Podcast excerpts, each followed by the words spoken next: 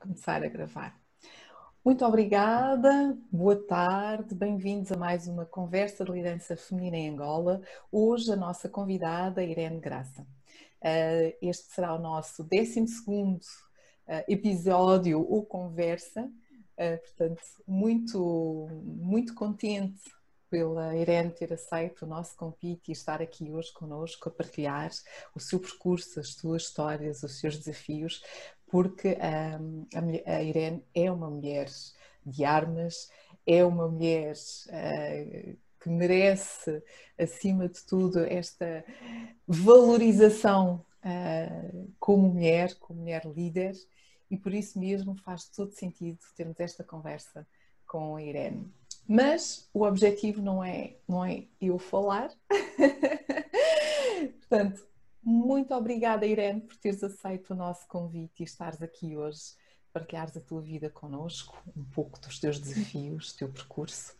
E agradecer desde já a todos e a todas que nos acompanham e que estão uh, a seguir esta nossa conversa, como há pouco referi para quem está a entrar, por favor desligar os micros e as câmaras, mas depois terão a oportunidade de fazer as questões no final do uh, a do nosso evento. Irene, bem-vinda. Obrigada, Eva.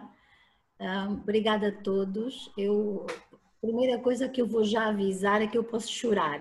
Porque quem me conhece bem sabe que eu sou bastante emotiva, uh, principalmente quando é para falar de mim e daquilo que é a minha história. Mas quero agradecer à liderança feminina e à Eva especialmente por esse projeto.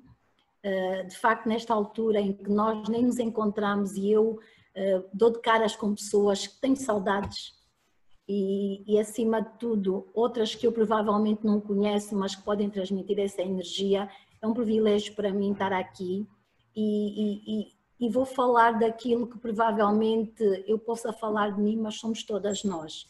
Uh, e eu vou preferir que a Eva me faça questões e falar daquilo que vocês estão a fim de querer saber sobre aquilo que foi a minha trajetória como mulher, como profissional, uh, como mãe, como parceira, como amiga, porque no fundo é um papel em vários e é importante uh, nós partilharmos e transmitirmos a mesma energia e eu sei que és uma mulher cheia de energia, desafias-nos sempre, não há evento nenhum que a gente vá que tu não te tragas uma coisa diferente, uma novidade, depois pensamos só, oh, Irene é que é capaz de fazer isto.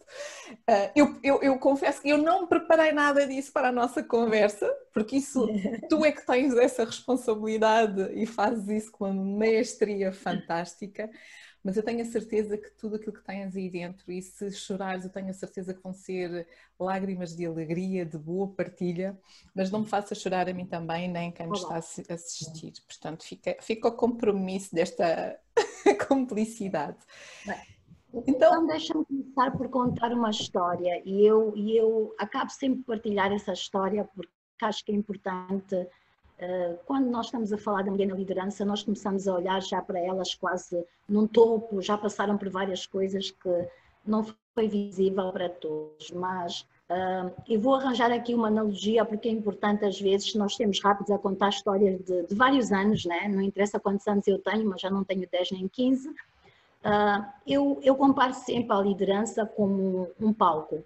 Uh, um palco para quem gosta de, de, de, de atuar, uh, uma mesa para quem gosta de correr, uh, mas há, há, há, sempre um ponto em que nós temos um sonho a uma altura da nossa vida e queremos chegar e eu vou dar o, o, o palco porque aqui eu consigo transmitir aquilo que, eu, que é a minha história de vida. portanto, há uma rapariga muito jovem que está num teatro numa sala de teatro e, e, o palco está ali em cima, com vários atores e, e atrizes e pessoas que estão a desempenhar bem o seu papel. Esta rapariga está atrás e provavelmente não consegue chegar nem à cadeira da frente para perceber o que é que eles estão a fazer. Porque não tem bilhete e provavelmente não consegue sequer sentar-se à frente para ver bem o que é que é aquilo, mas ela quer subir ao palco é preciso alguns dias de teatro e a mesma peça, a peça não mudou, para ela ir andando e avançando na fila dessas cadeiras. Chega uma altura em que provavelmente ela está mais perto do, do, palco e começa aquele frio na barriga e a sensação de que como é que é este palco de perto e agora já ouço melhor e será que é isso que eu quero? Até o momento em que pessoas nas cadeiras vão vendo aquela rapariga todos os dias a sentar-se mais perto do palco e uns a ajudarem, porque todos os dias ela estava naquelas cadeiras e, mais para frente e mais para frente. Até que chega um dia que há alguém que dá o lugar da frente e pergunta se ela quer subir ao palco. Nesta altura, esta rapariga já tinha passado por várias cadeiras e já percebia muito bem alguns dos gestos naquele palco. Isto para dizer que, que esta é a história da minha vida. Nós olhamos às vezes para os palcos e percebemos que eles estão longe porque nós não temos nem bilhete de entrada. Mas é importante na liderança perceber que para eu me sentar em várias cadeiras. Primeiro foi preciso alguém convidar. Segundo foi preciso eu querer insistir. Estou a respirar fundo, não estou a chorar de. Uau. Por essa boa partilha. Mas era preciso começar assim, que é para eu poder ser profunda com vocês. E, e foi preciso eu ter a certeza que eu queria subir aquele palco. Este palco é a nossa liderança, este palco é, é onde nós queremos chegar. O mais difícil não foi chegar a este palco. O mais difícil é quando nós nos mantemos neste palco. E aí começa a história de liderança nossa, pessoal, profissional, mas acima de tudo, da essência do que nós queremos na vida fazer. E, e, esta minha história, eu era muito miúda e, e, provavelmente pessoas na minha idade naquela altura poderiam desistir na primeira cadeira porque já não ouviam nada, nem percebiam que era estar naquele palco, mas eu não. Eu comecei a, a minha carreira muito cedo, eh, dei aulas quando tinha 16 anos, nem podia receber vencimento. Uh, depois disso, juntei-me a uma empresa uh, no aeroporto e trabalhei muito rapidamente, muito antes de ter 21 anos, e decidi não ir para a faculdade quando tinha acabado o ensino médio com notas altíssimas e, e, e para poder ingressar, porque disse à minha mãe que ia trabalhar e ajudar-lhe. Portanto, quem tem menos de 20 anos e toma uma decisão dessas, provavelmente a pergunta é, para os teus pais também, provavelmente deviam ter pensado, não, muito pelo contrário meus pais foram contra a minha decisão, eu tomei-a sozinha com muito orgulho. E, e, decidi ingressar para o mundo do trabalho sem entrar sequer para a faculdade. Estudei para entrar para a faculdade e, e pessoas que estiveram a estudar comigo, ah, nós temos que ir, nós fomos muito boas no médio e agora vamos fazer. E na altura pensava em fazer economia. E ainda matriculei-me na faculdade de economia e engenharia, muito embora tenha feito ensino médio para dar aulas, e fui obrigada a dar. Mas a minha carreira profissional começa muito antes disso. Começa que eu sou a filha mais velha e tenho que provavelmente tomar conta dos meus irmãos mais novos, numa família de nove, e, e, já ali começava todo o início de uma liderança natural que nós não notamos. E perguntamos, mas tu fizeste uma sopa aos sete anos? Eu fiz uma sopa aos sete anos. Mas isso hoje as pessoas dizem, mas é abuso às crianças. Mas eu naquela altura o fiz porque eu era curiosa e gostava de fazer alguma coisa e participar. Mas tudo isso para dizer que as escolhas que nós fazemos na vida, lá atrás elas começam a plantar de facto aquilo que nós somos hoje. Juntei-me à Chevron, trabalhei na Chevron 21 anos e a minha história na Chevron é engraçada porque as pessoas, e tenho aqui algumas pessoas que trabalharam comigo e, e vieram comigo desde essa altura, eu quando entro na Chevron, eu entro na Chevron como recepcionista. E eu quando saio da Chevron, eu era diretora-geral de recursos humanos da Chevron, que era o topo da minha carreira. Em vários momentos, o mais Parabéns por isso, gostaria... Irene. Deixa-me só, antes de... Sei que já estás super, super, super... Um alinhada e partilhares a tua experiência, mas tu disseste tantas coisas eh, importantes que eu permite-me cortar-te antes de continuares sim, sim. a contar um pouco mais da tua história. E disseste aqui duas coisas. Eh, primeiro, parabéns pelo percurso que fizeste na Chevron e é muito aquilo que deste como exemplo e analogia da, da peça de teatro, de estares a assistir e depois ires para o palco e manter-te no palco. Porque o teu percurso não terminou aí, terminou na Chevron, mas não, tem, não terminou aí. E já vais falar sobre ele. Mas eu, eu achei é. que era tão importante reforçar isto que tu disseste, não só o convite para a liderança e teres aceito esse convite, se calhar terias ficado toda a vida como recepcionista, nada contra essas funções, bem pelo contrário, nós precisamos destas funções nas organizações, mas tu almejaste um pouco mais e esse um pouco mais tornou-se mais e tornou-se mais e tornaste então a diretora-geral de recursos humanos um, da Chevron. Como é que foi? Partilha connosco um bocadinho só um, este teu percurso de entrar de, de recepcionista e alcançar esta posição de topo e de liderança. Qual foi, uh, o que é que tu retiras como principal partilha que queiras fazer connosco?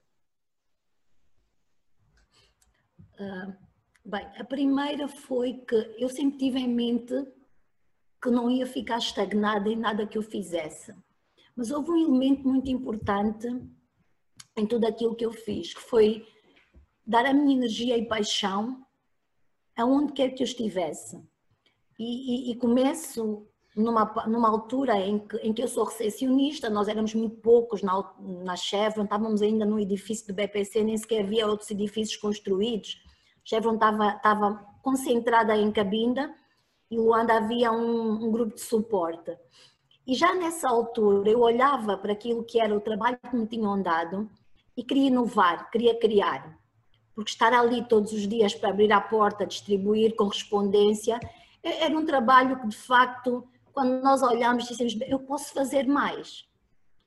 E, e, a primeira coisa que nós fazemos é mostrar que de facto, naquele mínimo de oportunidade, nós temos um caminho para mostrar que podemos fazer mais. E fui notada. E quando eu digo fui notada, é importante que nós possamos dar oportunidade para, que as pessoas que nos vão dar as oportunidades amanhã nos vejam. Como é que isso se faz?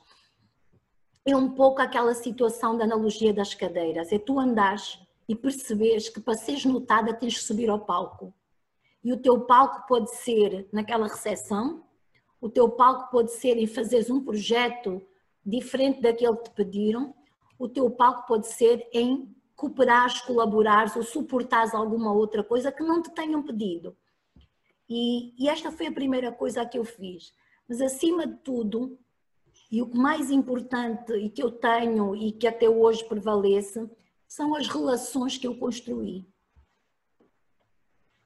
Toda a caminhada, e volto outra vez ao teatro, em cada cadeira houve alguém que me deu a mão. Houve alguém que se levantou e pediu para eu sentar houve alguém que me deu o bilhete.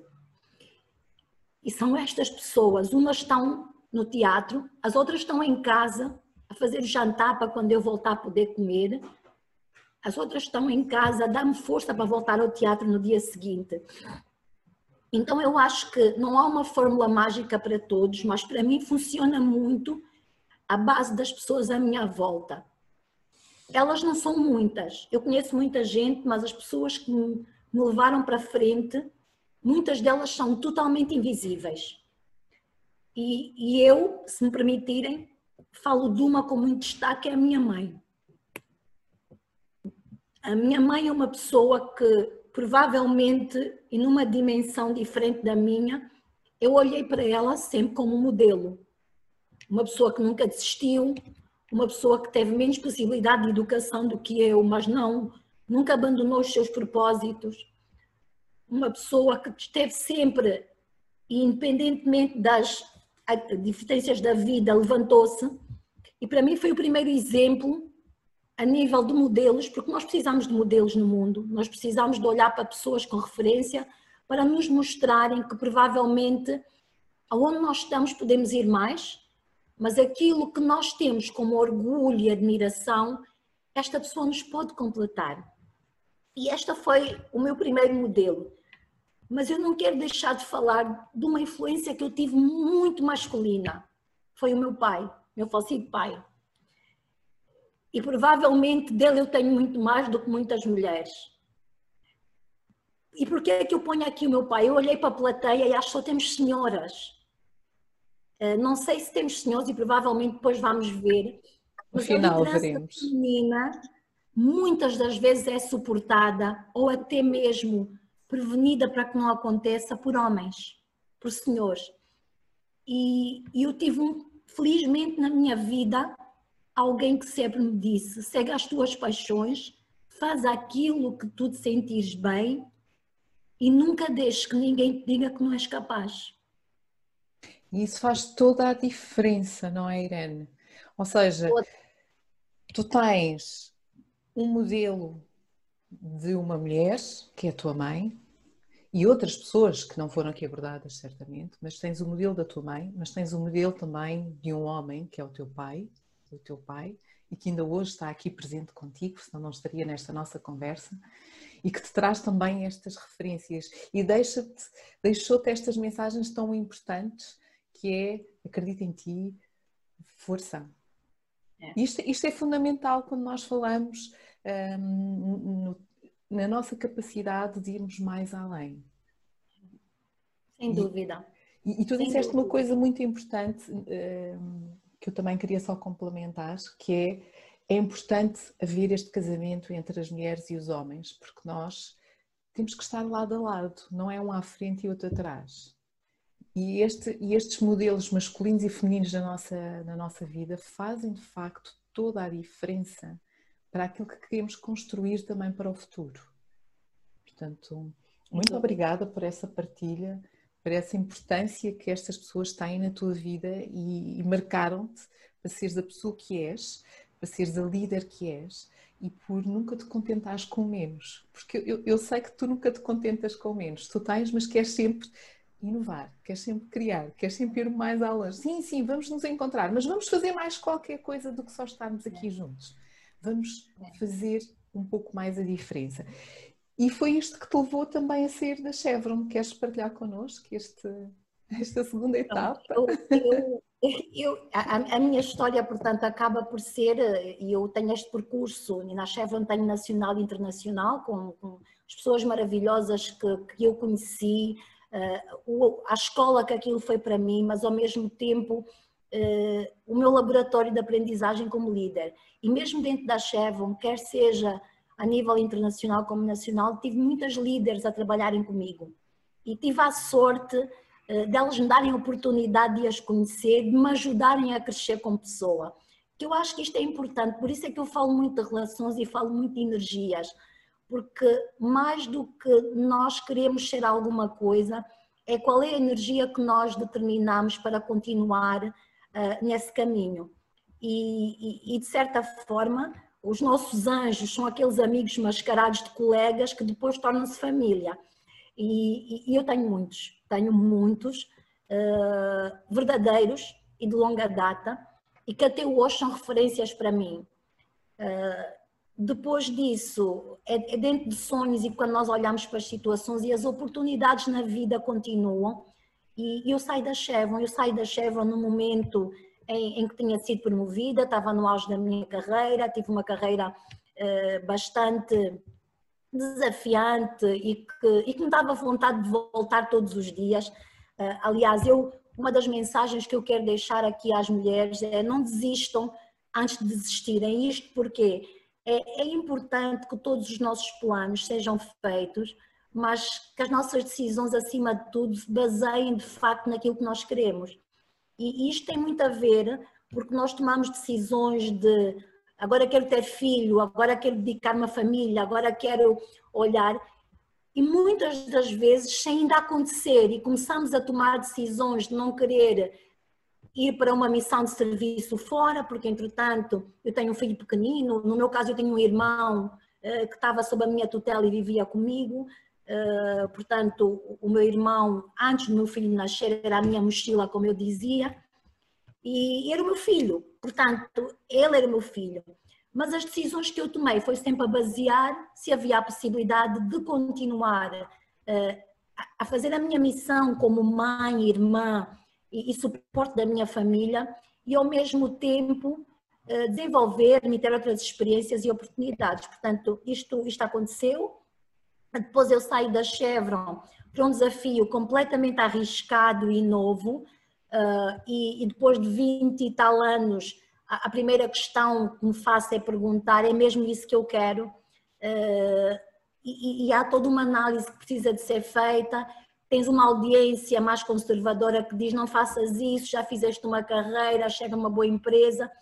E, e há todo um outro lado que diz: mas eu ainda sou jovem, eu tenho aqui oportunidades inúmeras que eu posso fazer mais. Uh, é um risco, sim, mas então, e tudo aquilo que eu tenho para aprender agora no imediato e também poder partilhar. E aí vou para a Cobalt, portanto, eu saio. Uh, a Cobalt tinha iniciado em Angola, uma empresa completamente ainda por se firmar, numa fase de exploração, nem sequer em desenvolvimento estava, que era uma das oportunidades que eu tinha, porque eu, quando me junto à Chevron, a Chevron já produzia. provavelmente a parte da exploração fui vendo depois, mas numa maturidade totalmente diferente, uh, e vêm uns miúdos no mercado, né, que era a Cobalt, e eu ajudo a criar algo de raiz, que é uma das coisas que me orgulha muito. É poder pegar em alguma coisa que não está feita e transformar. E criar. Transformar, criar. E, e, esta foi uma das decisões. Eu vou, vou para esta empresa, uh, criamos com um grupo pequeno a estrutura de uma empresa do oil and gas, numa fase completamente diferente, e, e teve o seu sucesso enquanto esteve eh, a atuar. Foi um desafio enorme para mim, porque na altura eu tinha mais do que o RH, estava ligado a, outras áreas do negócio, que era um dos objetivos que eu queria e que me deu a oportunidade de ver mais do que recursos humanos. E, e fizemos alguma coisa que, que, permitiu deixar uma marca, independentemente depois da empresa fechar por vários motivos, mas os projetos que fizemos, as pessoas que desenvolvemos, sinto muito orgulho de ver pessoas que me reportavam uh, e que entraram como recém-licenciadas, hoje serem diretoras de, de organizações. Uh, portanto, eu acho que a liderança é isso, é, é, a capacidade que nós temos de inspirar, de motivar, uh, de desenvolver, de, de dar aquilo que nos deram a nós. Acima de tudo, poder partilhar aquelas oportunidades que nos foram dadas. E é um aprendizado contínuo, continuo a aprender, uh, continuo a cometer erros, mas olho sempre ao lado, espero que as pessoas que provavelmente reportam a mim me ajudem a crescer como pessoa, como profissional, uh, como líder, porque é o que eu disse, o palco é o mais fácil, manter-te lá é que é exatamente o difícil. E, Mas e aí tu tens feito esse caminho, tu tens-te mantido, mantido. Acho que tive aqui uma pequena falha. Eh, estava aqui a dizer que acho que tive aqui uma pequena falha de, de, de internet, mas estava a reforçar que tu continuas nesse palco.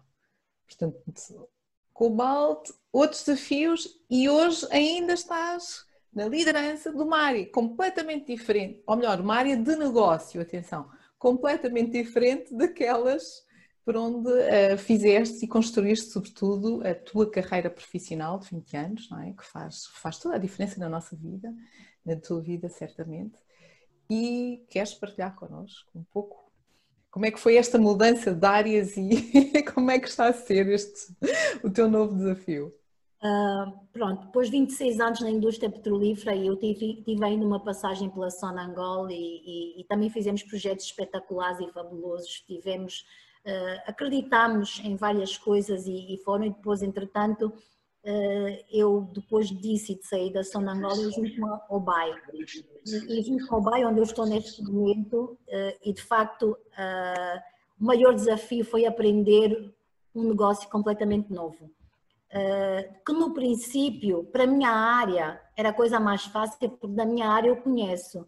Eh, mas o mais importante é que eu, se não conhecer o negócio, eu não consigo eh, apoiar. Então eu tive que começar a deixar de pensar em profit oil, que era o custo a nível de petróleo, e começar a olhar para os rastros de solvabilidade e o produto bancário, uma linguagem que provavelmente na altura não me dizia absolutamente nada, uh, e que apesar de eu olhar e, e estudar as economias e tudo isso, a contabilidade financeira para a banca é completamente diferente para, para o oil and gas. E, foi um aprendizado, tem sido. E mais uma vez eu digo que tem sido um aprendizado contínuo pelas várias pessoas. E tenho, tenho alguém que está com a câmara ligada, que é uma pessoa que tem influenciado muito. João André, olá, mandaram desligar as câmaras, mas ele quer olhar para mim, acho que é para me pôr nervosa. Uh, que são estas pessoas que nos ajudam. Já, já, o vai deixar falar, de certeza que ele tem alguma questão. pessoas que nos ajudam a sermos de facto aquilo que nós somos hoje. Uh, uh, e, mas há um elemento muito importante e que eu nesta viagem continuo a desenvolver, que é o autoconhecimento. Eu há 10 anos achava que me conhecia bem e, e provavelmente toda aquela energia de guerreira e, tenho uma amiga que dizia muito, não luta. E o não luta não é que eu gostasse de lutar, era aquela energia de achar que chegar ao topo é, é com aquela garra toda. E, e uma das primeiras lições que eu tive, de facto, quando nós estamos nas vestes de, de, de líderes e de gestores, já não somos só nós. É, é uma organização, é, é, é toda uma equipa e até às vezes as pessoas a quem nós reportamos. Portanto, é, é, errado pensar que o líder só pensa de cima para baixo e não pensa de baixo para cima. Porque nós estamos de forma direta ou indireta todos os dias a influenciar para todos os lados. E, e eu conto isso porque eu todos os dias sou influenciada pelo meu filho. Tem 16 anos, eh, eh, ele luta, portanto eu também lutava, agora percebo o que é que me diziam não luta, é uma pessoa de uma personalidade muito forte, mas que ao mesmo tempo questiona-me várias vezes de decisões e atitudes que eu tomo e eu não noto que, não, que estou a fazer.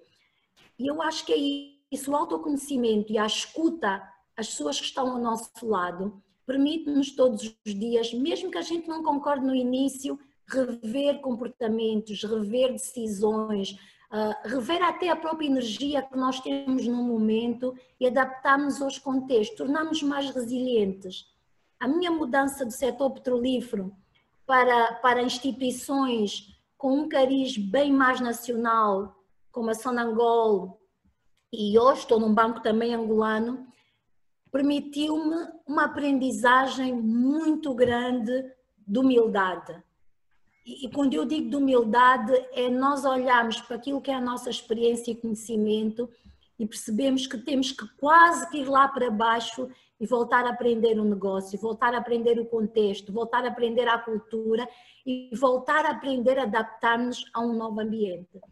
E esta foi a maior aprendizagem que eu tive e tenho, é como é que eu me adapto sem deixar de ser eu mesma.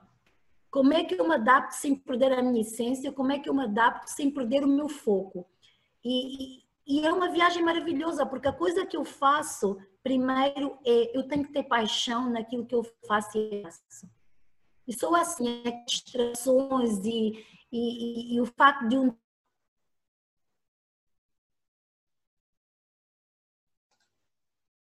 realmente eu tenho que alimentar as minhas energias. As minhas energias, algumas vocês já conhecem, uh, elas são físicas, mentais e espirituais.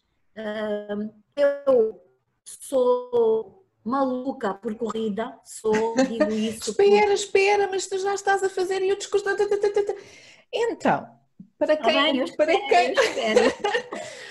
Para quem nos está a, a, a, acompanhar, nós estamos a falar e a conversar com a nossa querida Irene Graça, que tem feito aqui uma partilha fantástica do seu percurso de vida, da sua experiência profissional, dos seus desafios e, acima de tudo, de, do seu próprio processo de aprendizagem e de autoconhecimento, de resiliência uh, e de passar esta mensagem, esta. Um, esta mensagem, sim, esta mensagem importante que é não desistam, acreditem em vocês, nem sempre é fácil, é preciso ter muita resiliência, é preciso ter muita persistência, mas no meio deste processo todo ter também pessoas que a acompanham e pessoas que podem estar ainda entre nós ou não, apresentam-nos aqui os seus modelos de vida, os seus role models, a sua mãe, o seu pai, que sempre a incentivaram e outras tantas pessoas, porque ela encontra força nestas pessoas para continuar, para desafiar, para nos desafiar, que assim é para mim o principal objetivo, must que a Irene tem, que faz a diferença. Ela não está a dizer, mas eu vou reforçar, ela faz a diferença nesse, nesse momento, ao nos desafiar também. E, portanto, ainda e obrigada por, me, por fazer parte também dessas pessoas. Um, portanto, quem nos está a ouvir pode ir deixando aqui algumas questões, nós rapidamente já vamos passar para a parte das questões. E tu disseste há pouco também a questão do suporte da família. Tu também és o suporte da tua família, tens o teu filho, tens o teu irmão, uh, foste o suporte deles, és o suporte deles, mas é interessante que eles também fazem esse mesmo desafio uh, a serem também o teu próprio suporte, não é? Porque nós precisamos da família para poder também estar tranquilos, serenos nestes, nestes desafios da liderança na, na parte profissional. Queres, queres acrescentar algo mais? Antes de irmos te... a, a, dois dos teus grandes gostos, não é só a corrida, eu sei que há aí um outro, quer dizer, não só eu, mas a maior parte de nós. Não, aliás, eu, eu, pronto, o, supor, o suporte da família tem, tem a ver também com aquilo que é a energia que eu preciso. Uh, muitas das vezes, uh, e, e, e sinto-me cansada, é importante nós também dizermos que que nesta jornada há muito cansaço. E, e, e, a analogia que eu uso aqui é exatamente uma maratona. Quando nós decidimos correr uma maratona, nós temos que perceber que, além das competências para correr, é preciso nós carregarmos energia constante. E, e, a energia está na água, está no respirar, está no parar se estivermos cansados. A, a, minha família tem sido isso e eu tenho, eu tenho o suporte e esta energia, porque eles provavelmente mudam muito a nossa perspectiva de, de dar, de doar-nos, de, de, de, incondicionalmente às vezes esquecermos de nós, mas acima de tudo sentimos uma motivação intrínseca de que cumprimos metas, cumprimos objetivos, é um orgulho. Eles, cada vez que atingem um, mais um passo, nós sentimos um orgulho enorme. Eh, cada vez que que há uma situação que os deixa cair, nós ficamos preocupados e, e se calhar até esquecemos de tudo o resto. Este equilíbrio é importante porque faz de nós melhores pessoas, melhores humanos, faz de nós pessoas quando nós olhamos de, de, para ver aqueles que estão perto de nós, nós não nos podemos esquecer que estão espalhados em várias casas, que há, há sempre alguém como nós que de facto faz esse papel de uma forma ou de outra. E é aí que nós às vezes encontramos as sinergias de buscar força e agora como é que eu faço isso? E, e, e aquelas pessoas que, que, já me conhecem há muitos anos e, e, provavelmente eu muitas vezes já disse estou cansada, muitas delas dão-me aquela energia e booster dizer descansa, mas logo a seguir também dizem, pois tu não, não paras, tu não queres parar, tu continuas a fazer, porque é a minha essência. E, e, eu acho que deixar de dar este suporte ou até mesmo de, de, de, de receber eh, faz parte de nós. Com um senão, eh, pessoas como eu provavelmente dão mais do que acham que precisam de receber. Eh, é não é, não é, Pois, mas provavelmente é porque não sabemos receber. E, e isto também é um, é, um, é, é um aprendizado contínuo, é nós percebermos que também uh, podemos receber e, e, às vezes ficamos atrapalhadas quando alguém faz, faz um elogio, dá, porque, estamos habituados a dar, a doar-nos e quando recebemos é quase como uma situação, mas porquê? O que é que está a acontecer? E, e tem muito a ver com as endurâncias e os contextos em que nós crescemos. Por isso é que a própria liderança é afetada pelos nossos próprios contextos. E em Angola, muitas das vezes, começa por nós muito miúdas. Começa pelo facto como é que nós educamos as nossas filhas e os nossos filhos. Eh, eu acredito, muito sinceramente, Totalmente. que a igualdade que vai haver entre os géneros não vai acontecer na minha geração, não vai. Mas a partir do momento em que nós começarmos a notar e achar que também é ok para um rapaz fazer aquilo que nós dissemos, ah, é a rapariga que tem que fazer, que é ok para um rapaz ficar em casa enquanto a mulher vai trabalhar, nós estamos exatamente a dizer que a nossa sociedade pode criar este tipo de igualdade. Totalmente. Continuamos a olhar culturalmente e então, mas precisamos de educar, tem que começar exatamente do berço, tem, temos que começar a educar os nossos filhos e as nossas filhas de forma diferente. A começar pelo fato dos brinquedos que nós oferecemos a eles. Porque é que as raparigas recebem as Barbies, os rapazes os carros e os aviões, quando nós hoje até temos algumas que conduzem aviões? Temos que começar a transformar isso desde muito, porque esta liderança feminina parte da educação. São os estereótipos que hoje estão criados um, e ainda condicionam muito as nossas vidas. E, e, de facto, aquilo que tu dizes é aquilo que faz a diferença no final do dia. Ou seja, quando nós começamos a olhar para a frente, o que é que eu quero amanhã, mas o que é que eu preciso fazer agora para começar a mudar e para encontrar esta igualdade. Não é? Portanto, e este é uhum. também um dos nossos objetivos enquanto projeto de liderança feminina. Não é o homem ou a mulher um à frente do outro, não. É igualdade. Nós precisamos de estar ao mesmo nível. Ainda não estamos. Concordo contigo, tenho muitas preocupações se quantos anos ainda uh, necessitamos. A ONU, no seu quinto objetivo, uh, tem a igualdade do género no seu quinto objetivo para 2030 eu, infelizmente, ainda não acredito se lá vamos chegar, mas temos que trabalhar, temos que começar hoje. Se não for em 2030, os 50%, já tivemos 35%, então vamos continuar a trabalhar até lá chegarmos aos 50%. E, e uh, muito obrigada por esta tua contribuição, esta é, é o, o, facto de teres reforçado esta necessidade também na questão da educação e de nós, individualmente, podemos e temos que fazer a diferença. Os teus dois grandes hobbies, só porque já temos aqui imensas questões e eu quero ter a oportunidade que tu respondas às questões do nosso público, que eles estão ansiosos para te ouvir, mas tu tens dois grandes hobbies. Assim, muito rapidamente, o que é que esses dois hobbies representam para ti uh, neste teu equilíbrio e na, nesta tua energia que tu tanto tens partilhado connosco ao longo desta nossa conversa? Ok, bem, Uh, os meus dois hobbies são projetos de vida e um é a corrida e isto tem muito a ver com a minha energia mental e física porque eu, eu, eu ao correr, ao contrário de muita gente, eu não vou correr para ser saudável só, eu vou correr porque é um desafio diário, é uma energia que me dá, é, um, é, é, é quase uma terapia, mas ao mesmo tempo é um momento meu, é um momento meu.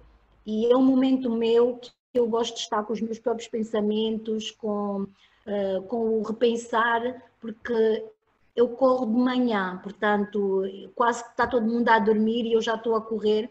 Portanto, é antes de começar o meu dia, eu preparo-me para esse dia. Então, a, a corrida para mim dá-me esta energia e cria em mim exatamente esta, este alimento quase diário e, e, e às vezes até já me esqueço que já o fiz demais e a, a, pergunta que vem sempre, tu és louca, tu és louca, uh, vais, vais correr atrás de quem? Uh, e, e, e, dormes a que horas para acordar a que horas? Portanto, são perguntas que eu respondo todos os dias. Uh, cada um de nós deve ter. Desafiante, uma, eu, eu não me importo dessa loucura, porque é uma loucura saudável para mim, é, é uma loucura que me desafia todos os dias. E, e este é o meu hobby, um deles. O outro é a fotografia. E, e, a fotografia para mim tem muito mais do que aquele retrato eh, que depois eu partilho. Eu, eu gosto de fotografia de quase tudo, mas eu ponho significado em cada fotografia que faço, porque eu acho que as fotografias têm três essências do ser humano. Uma é o foco, portanto, todos nós temos um foco na vida. A outra é a alma, porque nós temos que capturar aquilo que nos alimenta mas acima de tudo é o que é que nós podemos eternizar para um amanhã. Os nossos bons exemplos, as boas práticas, as, as, as coisas que, que nos alimentam. E, e viver de memórias, para mim, alimenta-me. Eu ainda há dias falava com algumas amigas, porque nós estamos neste estado de confinamento e, e agora os desafios, vamos partilhar fotografias mas nós próprios, quando fazemos viagens, nós percebemos que aquela imagem nunca mais se vai repetir. E esta imagem não se vai repetir com o momento, mas na memória e naquilo que foram os ensinamentos e os exemplos, ela, ela é um alimento. E, e, e, a fotografia para mim tem isso, tem mais do que tirar uma fotografia, tem a ver com o momento, tem a ver com, com, com, com, aquela alma que eu consigo tirar no momento, para onde é que eu estou a olhar, para onde é que eu estou a focar. E, mas acima de tudo é a conexão que eu tenho quase eterna com aquela pessoa, com aquela paisagem, com aquela cidade, com aquela viagem. E, e isto para mim é, vale muito. Vale muito porque alimenta-me e os meus hobbies são coisas que me alimentam, são viciantes. Uh, eu quase que tiro fotografia ao pôr do sol todos os dias que ela aparece, tiro fotografia à lua todas as vezes que ela aparece e, e as pessoas, ah, mas já tiraste ontem. Não é a mesma coisa, para quem gosta. E, e, e, são, são dos dois hobbies que eu gosto, além de outros, né? Porque também gosto de cozinhar. Há pessoas que acham que eu não cozinho, mas eu gosto de cozinhar. É, gosto de, de, de, tratar de plantas, de, de, decorar. Mas estes são os mais visíveis, porque estes eu uso com as pessoas à minha volta. Este eu faço questão eh, de, de, partilhar diariamente e, e, e, quase que eu, eu digo todos os dias que o estilista que me vai ganhar o coração é o que me vai fazer uma pasta social que cabe à minha câmara. Porque eu tenho dificuldades de. Fica o desafio. Quem estiver a ouvir a Irene, aqui ou depois, fica o desafio. A Irene está à espera de uma mala top.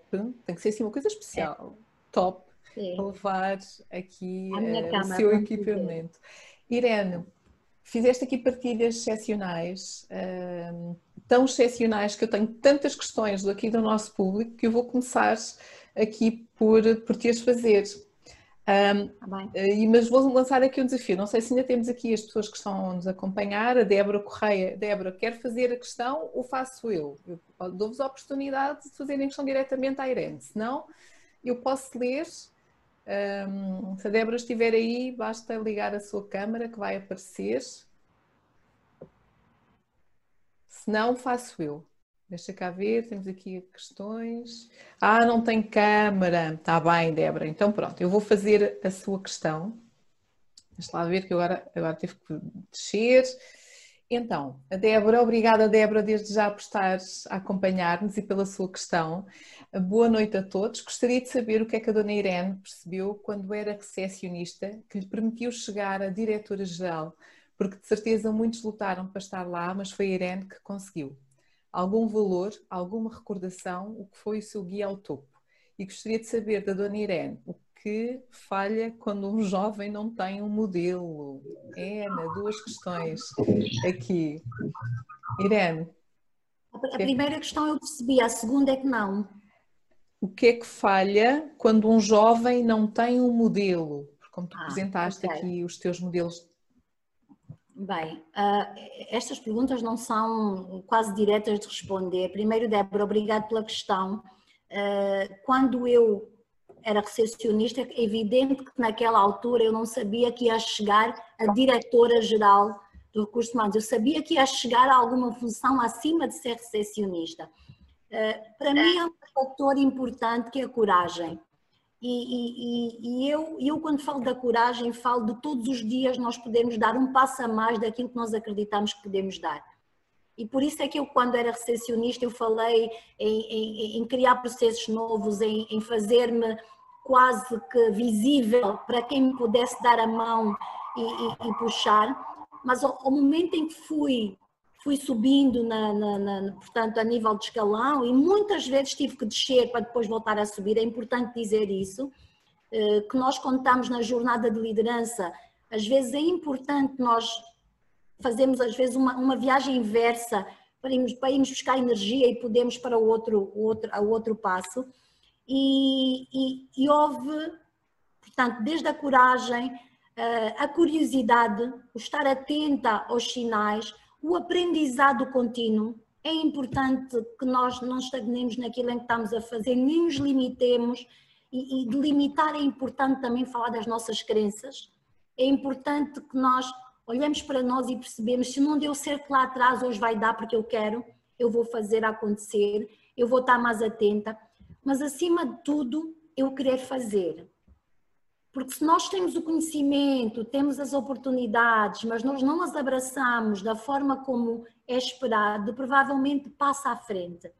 E, e, isto foi uma das coisas que eu, com os modelos que tive na vida, aprendi muito rápido. Uh, eu não podia ficar a chorar e o meu pai dizia: levanta-te e cala-te. E eu às vezes dizia: cruel, ele não gosta de mim. A lição que eu aprendi foi que nós podemos chorar, mas o luto tem um tempo. É a altura de levantarmos, secar as lágrimas e ir para a frente. E os nossos desafios na liderança às vezes são assim. Há um momento em que nós queremos ficar no chão, não devemos permanecer no chão. Lembrem-se sempre do palco. Podemos descer várias vezes para beber água, mas se é lá que queremos ficar, voltem a subir. Muitas vezes com ajuda, outras vezes pela escada. Sem uh, medos. Sem medo, sim. Exatamente. Portanto, as pessoas que não tiveram modelos, eu acho que todos nós tivemos modelos na vida, provavelmente não os olhamos como modelos. Há sempre um professor que marcou, há sempre um tio que nós admiramos, há sempre uma, um, se não foi a mãe e o pai, há um, um irmão que nós queríamos muito ser como eles. Temos é que olhar para trás e perceber quem é que nos influenciou em alguma coisa. E podemos ter vários, não precisamos de ter uns. Eu digo sempre que eu tive os meus modelos de criança, tive os de adolescente e tenho os de adulto. E acho que vou ter os de velhice também, portanto, os nossos modelos na vida. Mantém-se e, e, temos, não é? Porque Exatamente. Eh, não, não Temos é que olhar para eles e perceber que eles estão-nos a influenciar. Agora, é importante perceber que também há uns que nos influenciam negativamente.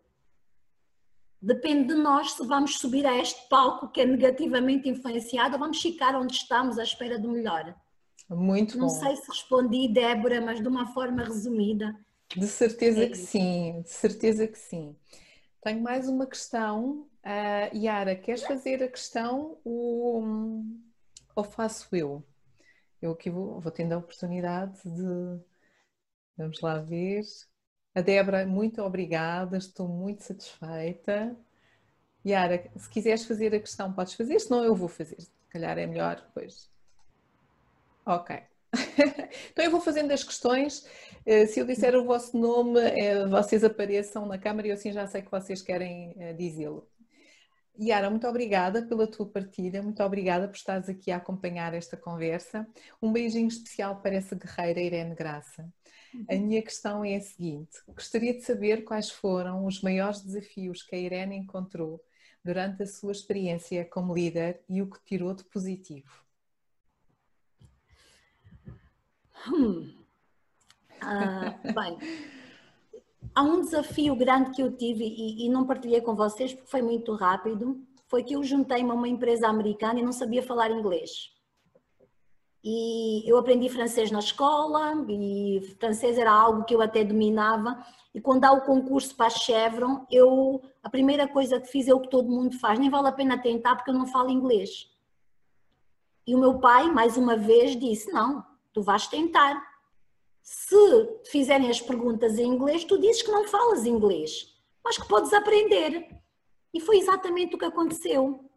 Por acaso a entrevista foi feita por dois portugueses, nenhum era inglês, e, e, e, logo, sem eles me perguntarem, eu disse: uh, eu, juntando uma empresa americana, eu tenho uma desvantagem, eu não sei falar inglês. E, e, eles olharam para mim a rir, porque eu não sabia o que eu ia reportar a eles, portanto, eles não falavam inglês com ninguém que reportava a eles naquela altura. E, e eu disse: Mas posso aprender. Este foi o meu primeiro desafio: foi olhar para o maior desafio e criar uma oportunidade. Naquele dia, depois da entrevista, eu matriculei-me numa escola e comecei a aprender inglês sozinha. Muito antes de saber Muito que eu ia conseguir aquele emprego. Ah, este foi o primeiro. O segundo desafio que eu, já dentro da caminhada que fiz, foi olhar para, para uma cultura de liderança muito masculina e, e, que provavelmente nós tentamos sempre equipararmos aquilo que os homens fazem e da forma como eles fazem. A nossa cultura e, e, isto é uma cultura ainda muito angolana, porque eu, quando eu digo muito angolano, é o nosso contexto muito mais submisso, muito mais de ouvir, porque mudei também e, e desenvolvi uh, muito daquilo que, que, estas empresas nos ensinam, que é a, a falarmos de, da nossa voz, a darmos a nossa opinião, os nossos contributos. E eu ia para os encontros, isto muito cedo, e, eu, e tive um, um, mentor que era americano e homem, uh, que na primeira, no primeiro encontro ele me convida para ir, e eu venho do encontro calada e com várias ideias, e que depois só lhe digo a ele na sala, ele pergunta-me, por que é que tu ficaste calada, Irene? E eu, dentro de mim, na minha mente, a pensar, mas eu não posso falar quando o chefe fala. E para um americano aquilo foi uma coisa, ele disse, é a última vez que tu vais para uma sala com opinião e ficas calada. Portanto, aquele desafio também tornou-se numa oportunidade em que nós temos que saber ouvir, mas se tivermos alguma coisa para contribuir, não guardemos para nós. Eu, eu, fiz uma coisa, eu partilhei com ele à parte, mas eu podia ter ficado calado o tempo todo e ele nunca saber aquilo que eu estava a pensar. Mas o, o, o maior desafio no meio disso tudo foi exatamente o nascimento do meu filho e conciliar a minha carreira e ser mãe.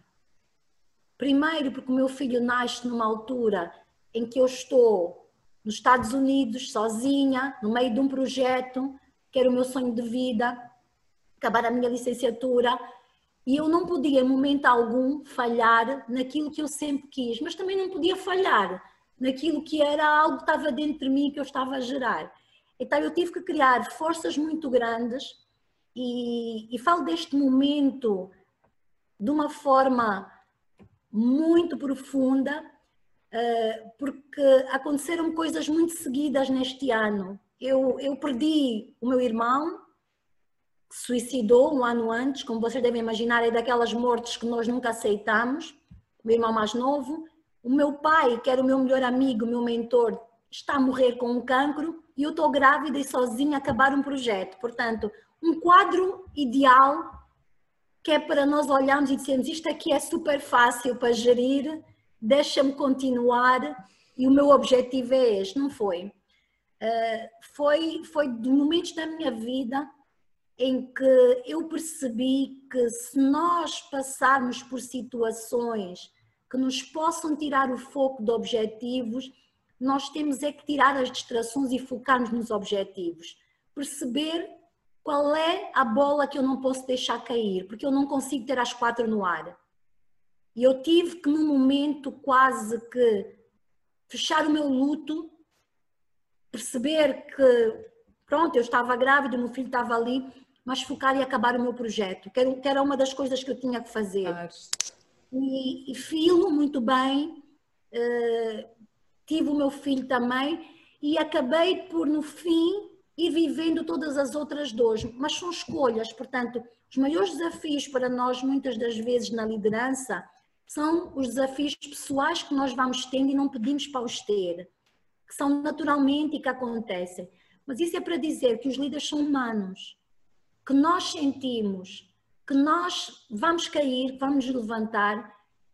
E aí eu volto a dizer, o mais importante é exatamente as relações que nós temos, os parceiros que nós temos, o suporte que nós temos, porque são eles é que nos dão beijo e carinho. Neste momento eu tenho muitas saudades de abraços e beijinhos, porque eu sou uma pessoa de afetos, mas é nestes momentos em que de facto Sentimos eu acho mais. que todos nós precisamos de um colo, que todos nós precisamos só de uma mão na cabeça para dizer vai correr tudo bem, podes chorar, mas não desistas. E, e, e, estes foram os desafios que eu tive e que se transformaram em oportunidades, porque eu olhei para eles naquele momento como derradeiros, mas hoje eu olho para eles como algo que me fizeram crescer e ser melhor. E ser a pessoa que és, acima Exatamente. de tudo. Uh, Yara ainda deu aqui mais alguns contributos. É preciso ter resiliência e diz que hum, é, é do teu signo virgem, portanto ser sincera, honesta e ela também é assim. Obrigada Yara pela tua partilha. Obrigada Yara. Um, temos aqui mais uma questão do, de um homem, acho que Antoine é um homem, Manuel, portanto temos aqui homens connosco hoje. Um, espera aí, uh, ele já tinha feito aqui uma questão, acabo de ver o seu resumo no LinkedIn e dá aqui os parabéns e também gostava de poder uh, trocar uh, mais algumas experiências e ver a sabedoria. Espero que esteja a beber aqui nesta conversa, porque a Irene está-nos a dar imensas, imensas partilhas excepcionais. Muito obrigada, Iwan. Isto é mais um comentário. Um, William, boa noite a todos. A senhora Irene é uma pessoa super determinada e sonhadora.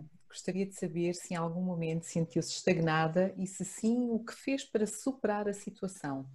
Obrigada, William, pela questão. Irene. William, vários momentos senti-me estagnada. Vários momentos.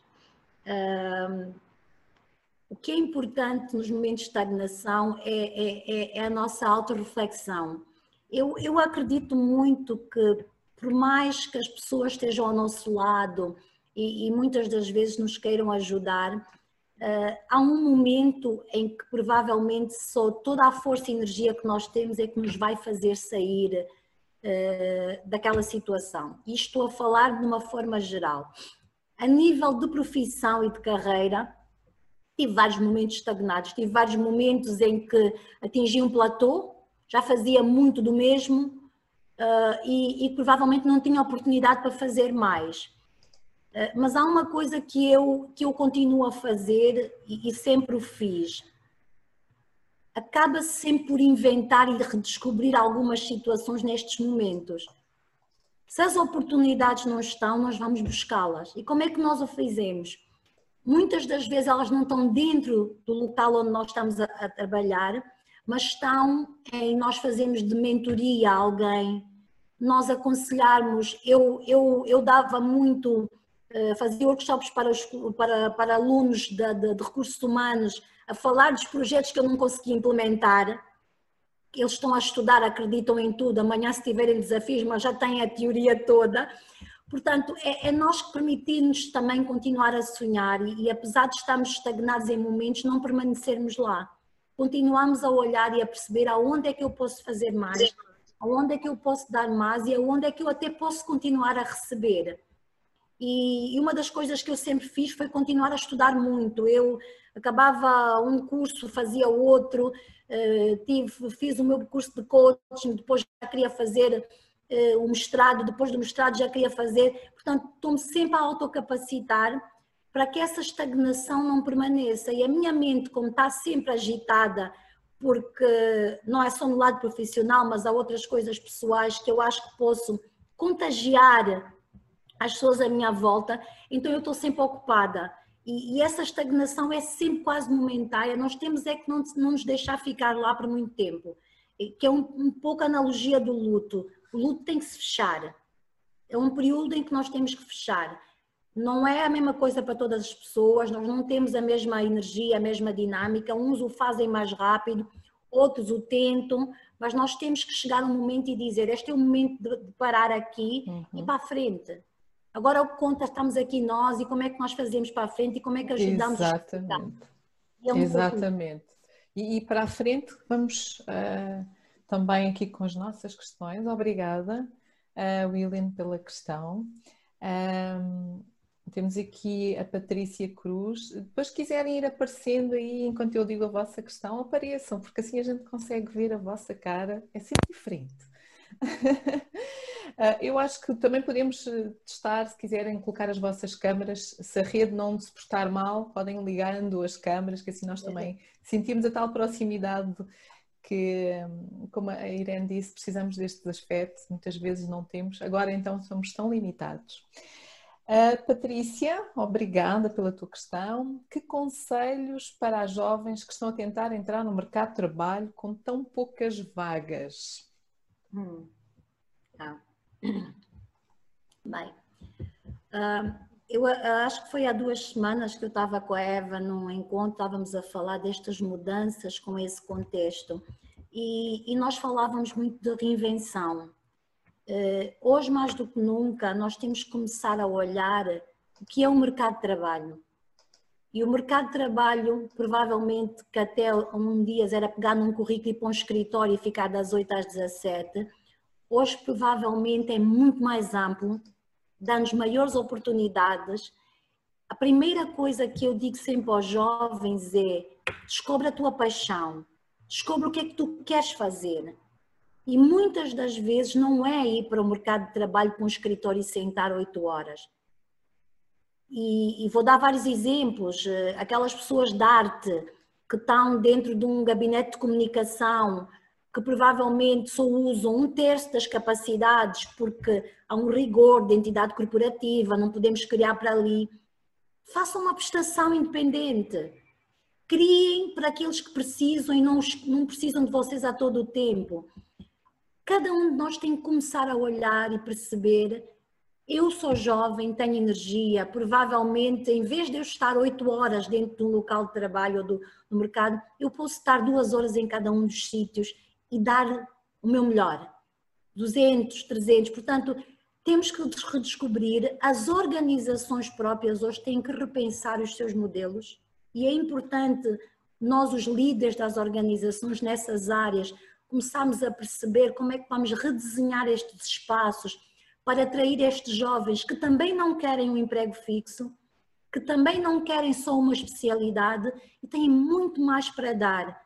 E, e eu acho que esta é a nova dinâmica, que, que, que, não é só fazer um currículo, é fazer o meu marketing pessoal. É, é onde é que eu estou no momento e o que posso fazer. É provavelmente eu ter uma capacidade enorme para, para, para estar no marketing, mas não ficar focado só naquilo que é uma indústria, uma área. Portanto, temos muitas coisas para fazer acima de tudo. Eu acho que hoje, mais do que nunca, o contexto começa a mudar. Hoje, sentados em casa, conseguimos prestar um trabalho. Então, mais do que nunca, criem a vossa marca, criem, idealizem o vosso sonho, criem o vosso palco. Qual é o palco que eu quero subir? Qual é o palco que eu quero ficar? Qual é o bilhete que eu preciso de ter para entrar? E hoje, mais do que nunca, nós temos uh, vários business angels que estão dispostos a ajudar estas pessoas com energia, é, a juve... não é só a juventude. Não. A, pergunta, a questão é dos jovens, mas hoje nós próprios temos que pensar como é que vai ser o mercado de trabalho daqui para a frente. Este é um grande desafio que temos pela frente. Este, esta pandemia veio exigir-nos pensar, repensar e recriar. Então, esta recriação também começa por nós, não só uh, para aqueles que estão à procura, mas por nós que estamos todos aqui a ouvir, que é como é que eu me posso recriar daqui para a frente. Obrigada, obrigada. Eu, eu, tenho aqui tantas questões, eu acho que nós não vamos conseguir fazer todas as questões, porque até já estamos a passar o tempo, mas eu vou dar aqui mais uns 10 minutos se vocês estiverem de acordo, porque está tão boa a conversa, Irene. Eu já sabia que ia ser uma conversa deliciosa, está deliciosa a conversa e temos aqui imensos contributos. Alguns são só contribuições, mas eu também acho que é importante ler. Portanto, Narete, obrigada pela tua partilha. Um, Narete, parabenizo a Irene por fazer referência ao nosso background, domésticas principalmente porque como mulheres profissionais e mães, a nossa carreira acaba por ficar dependente também da disponibilidade de quem cobre as outras responsabilidades informais, o tal suporte que tu já aqui um, reforçaste. Ana Neto, obrigada. Margarida Ribeiro, olá Margarida. Boa tarde a todos. Deixo primeiro um comentário sobre a partilha da Irene, que é uma força da natureza, isso eu já sabia, e me inspirou positivamente com o seu percurso profissional e pela pessoa efetiva que demonstrou ser. Parabéns e obrigada pela partilha. Obrigada, Margarida. Alzira, querida Alzira, tenho aqui dois comentários, da Alzira e do José. O José, eu já vou da Alzira. José, precisamos trocar algumas experiências em fotografia. O José também eh, adora fotografia, claro que sim. Vocês estão no mesmo grupo, de, em uns grupos que eu sei. Portanto, por favor, entrem em contato. O José ainda não apareceu aí, mas está por aí de certeza. Alzira, correr quilómetros, fotografias excelentes e a outra, que é... Estou aqui. Ah, está aqui o José aguardo o momento de rever ir ao, ao, lançamento. A Irene sabe do que é que falo. Hum, queres partilhar mais alguma coisa é, ou fica é, aqui? Eu, eu, não partilho, mas eu gosto de escrever e, e a Alzira é uma das pessoas que há muitos anos está-me sempre a dizer, tu tens que publicar, porque às vezes eu acordo de manhã e olho para uma fotografia e crio um texto. A, a minha amiga Eunice está sempre a dizer, traduz lá que eu não percebi nada, eu preciso que tu simplifiques isso só tu é que percebes, mas inspiram-me e as palavras vão nascendo e eu vou escrevendo a criar. E a Alzira está-me sempre a dizer: Irene, quando é que vais lançar o livro? Prometo que vou fazer, não sei ainda, mas vou, está dentro daquilo que é o meu palco também. Estamos à espera e queríamos ah. divulgar aqui na Liderança Feminina o teu livro, portanto fica já o desafio, hein?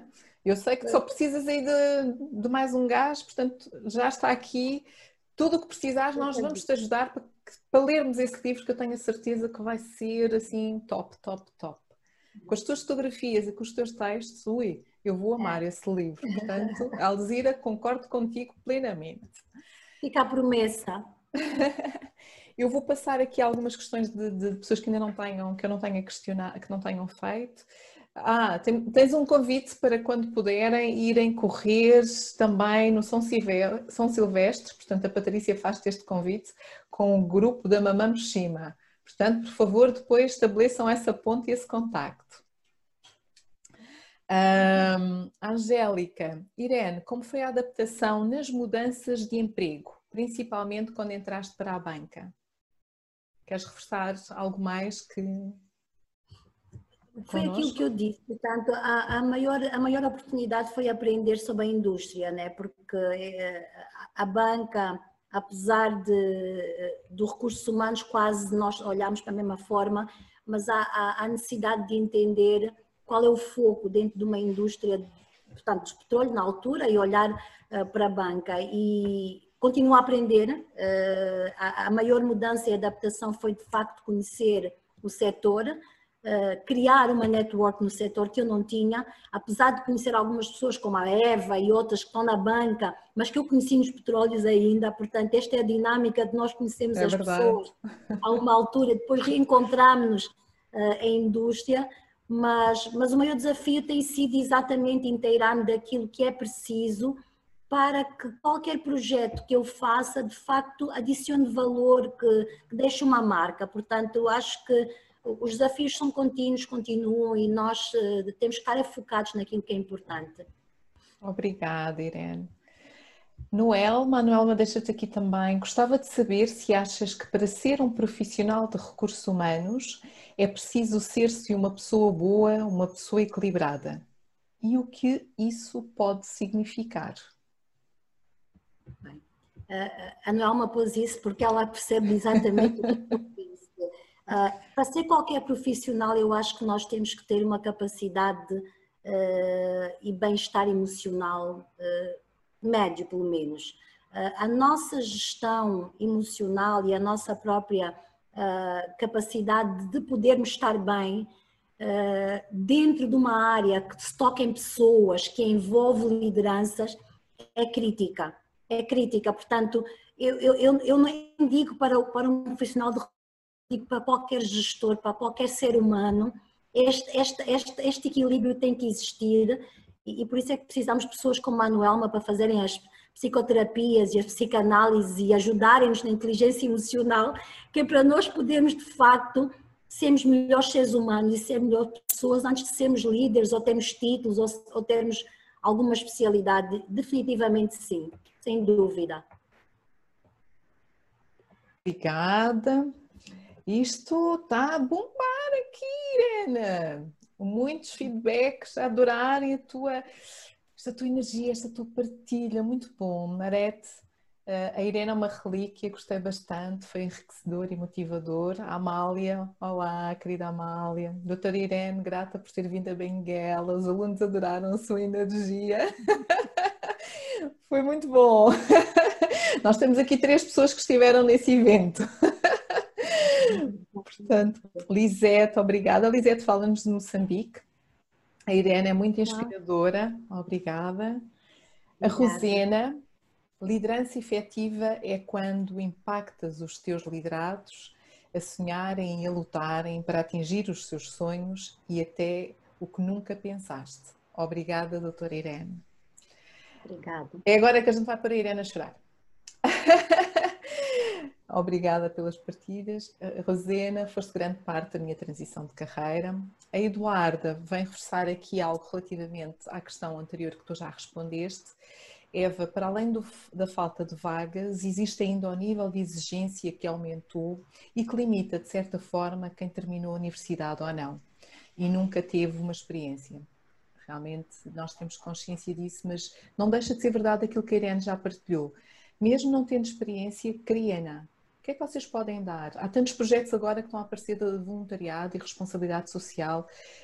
Eu, às vezes é uma porta para muitas vezes conseguirem até encontrar emprego, não naquele projeto, mas se calhar pelas relações e por aquilo que vocês queriam.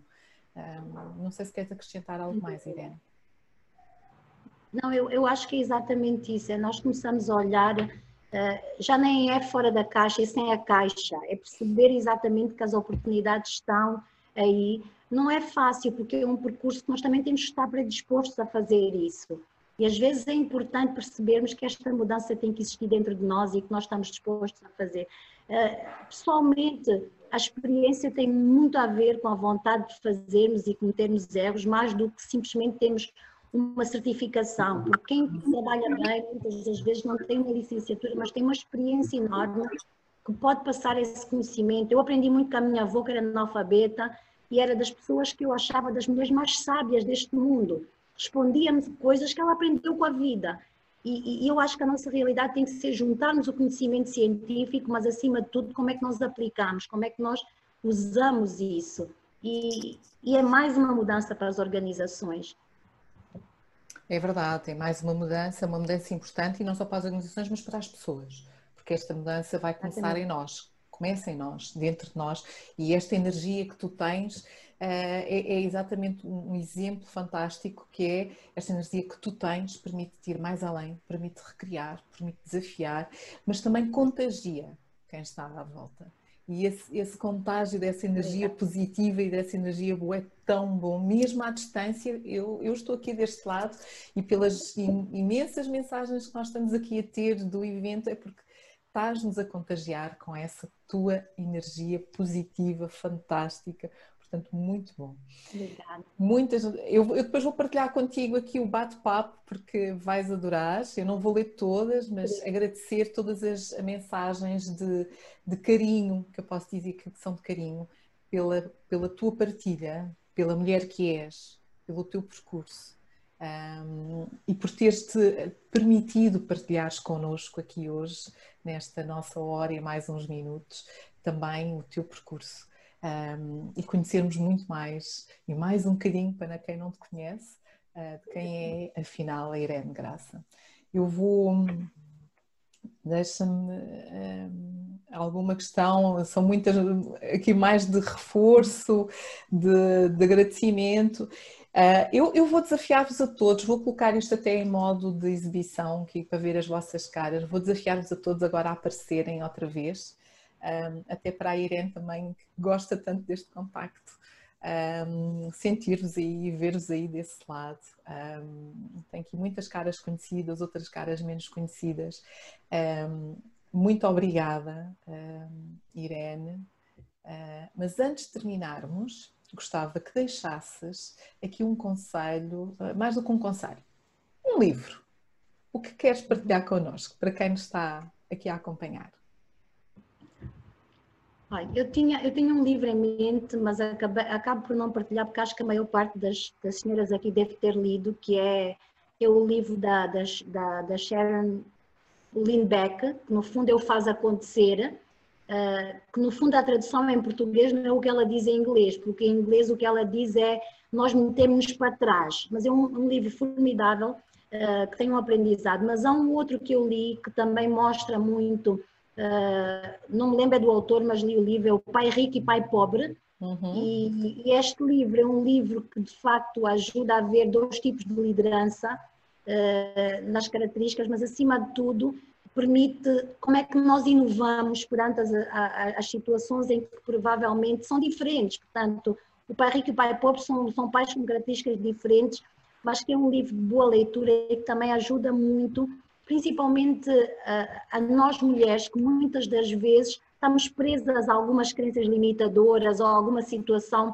que no passado tivemos uma experiência e generalizamos e paramos. Portanto, são estes dois livros que eu deixo. Eh, tenho uhum. outros imensos que eu hoje tenho lido muito, mas eh, são, são livros bons que eu leio e releio e, e continuo a gostar de ler.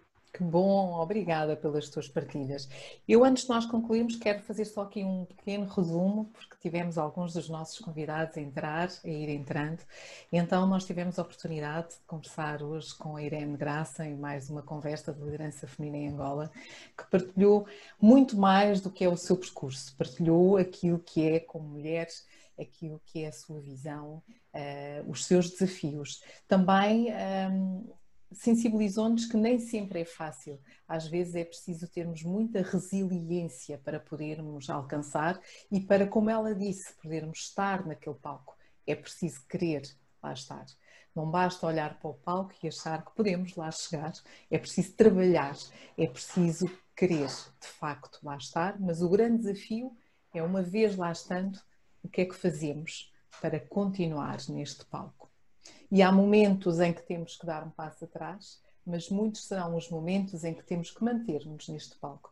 Mas sermos mais criativos e imaginativos. Temos esta energia. Com a Irene funciona uh, esta energia, alguns dos seus uh, hobbies favoritos, também a força das pessoas, os role models na sua vida, permitem-na ser e continuar a ser a mulher que é, e certamente esta é uma mensagem importante para todos nós. Todos nós temos pessoas que nos marcaram de uma forma positiva ou menos positiva, mas que nos marcaram e que nós podemos uh, definir se são pessoas que queremos seguir, que não queremos seguir. Esta decisão é sempre nossa.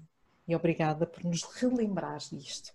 O suporte da família, o fato de ser ela o suporte, mas também ter o suporte da família, dos seus amigos, que permitem-na também poder abraçar e continuar a abraçar estes desafios que tem. Por isso, criar, inovar, curiosidade, aprendizagem contínua foi muito aquilo que eu ouvi nesta tua partilha, Irene, e muito obrigada mais uma vez, em nome da liderança feminina, em meu nome pessoal, por esta conversa fantástica. Eu costumo dizer para esta conversa top. Mais uma conversa top pelas tuas partilhas e por nos teres dado a conhecer mais um bocadinho de ti. Um, eu vou mesmo terminar. Uh, não sei se queres, antes de terminar, queres deixar é, uma última. Eu vou só pegar na tua palavra top e, e eu gosto muito da analogia que, que, que se faz. Uh, em qualquer momento da nossa vida em que nós tivemos e quisermos estar no top, nós temos que reunir três coisas: talento de ter, oportunidade e o pé de paixão. Portanto, eu deixo-vos no top, mas percebam que vão estar muitas vezes por momentos só, mas não desistam é de estar quantas vezes forem necessárias. Muito obrigado a todos por esse momento e pela partilha.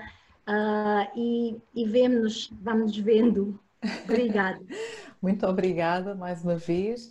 Podem nos acompanhar o projeto Liderança Feminina em Angola nas redes sociais. À sexta-feira temos sempre uma conversa com uma mulher fantástica.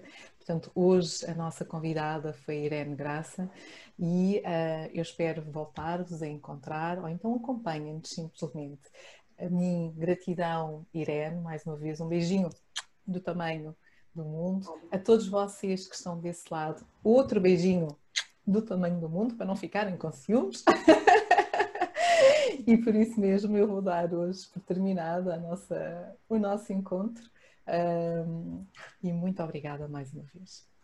Obrigada. Obrigada. Obrigada, Eva. Obrigada a todos. Obrigado. Valeu. Obrigada. Boa noite. Obrigada. Valeu, Irene. Realmente uma excelente conversa maravilhosa. Obrigada.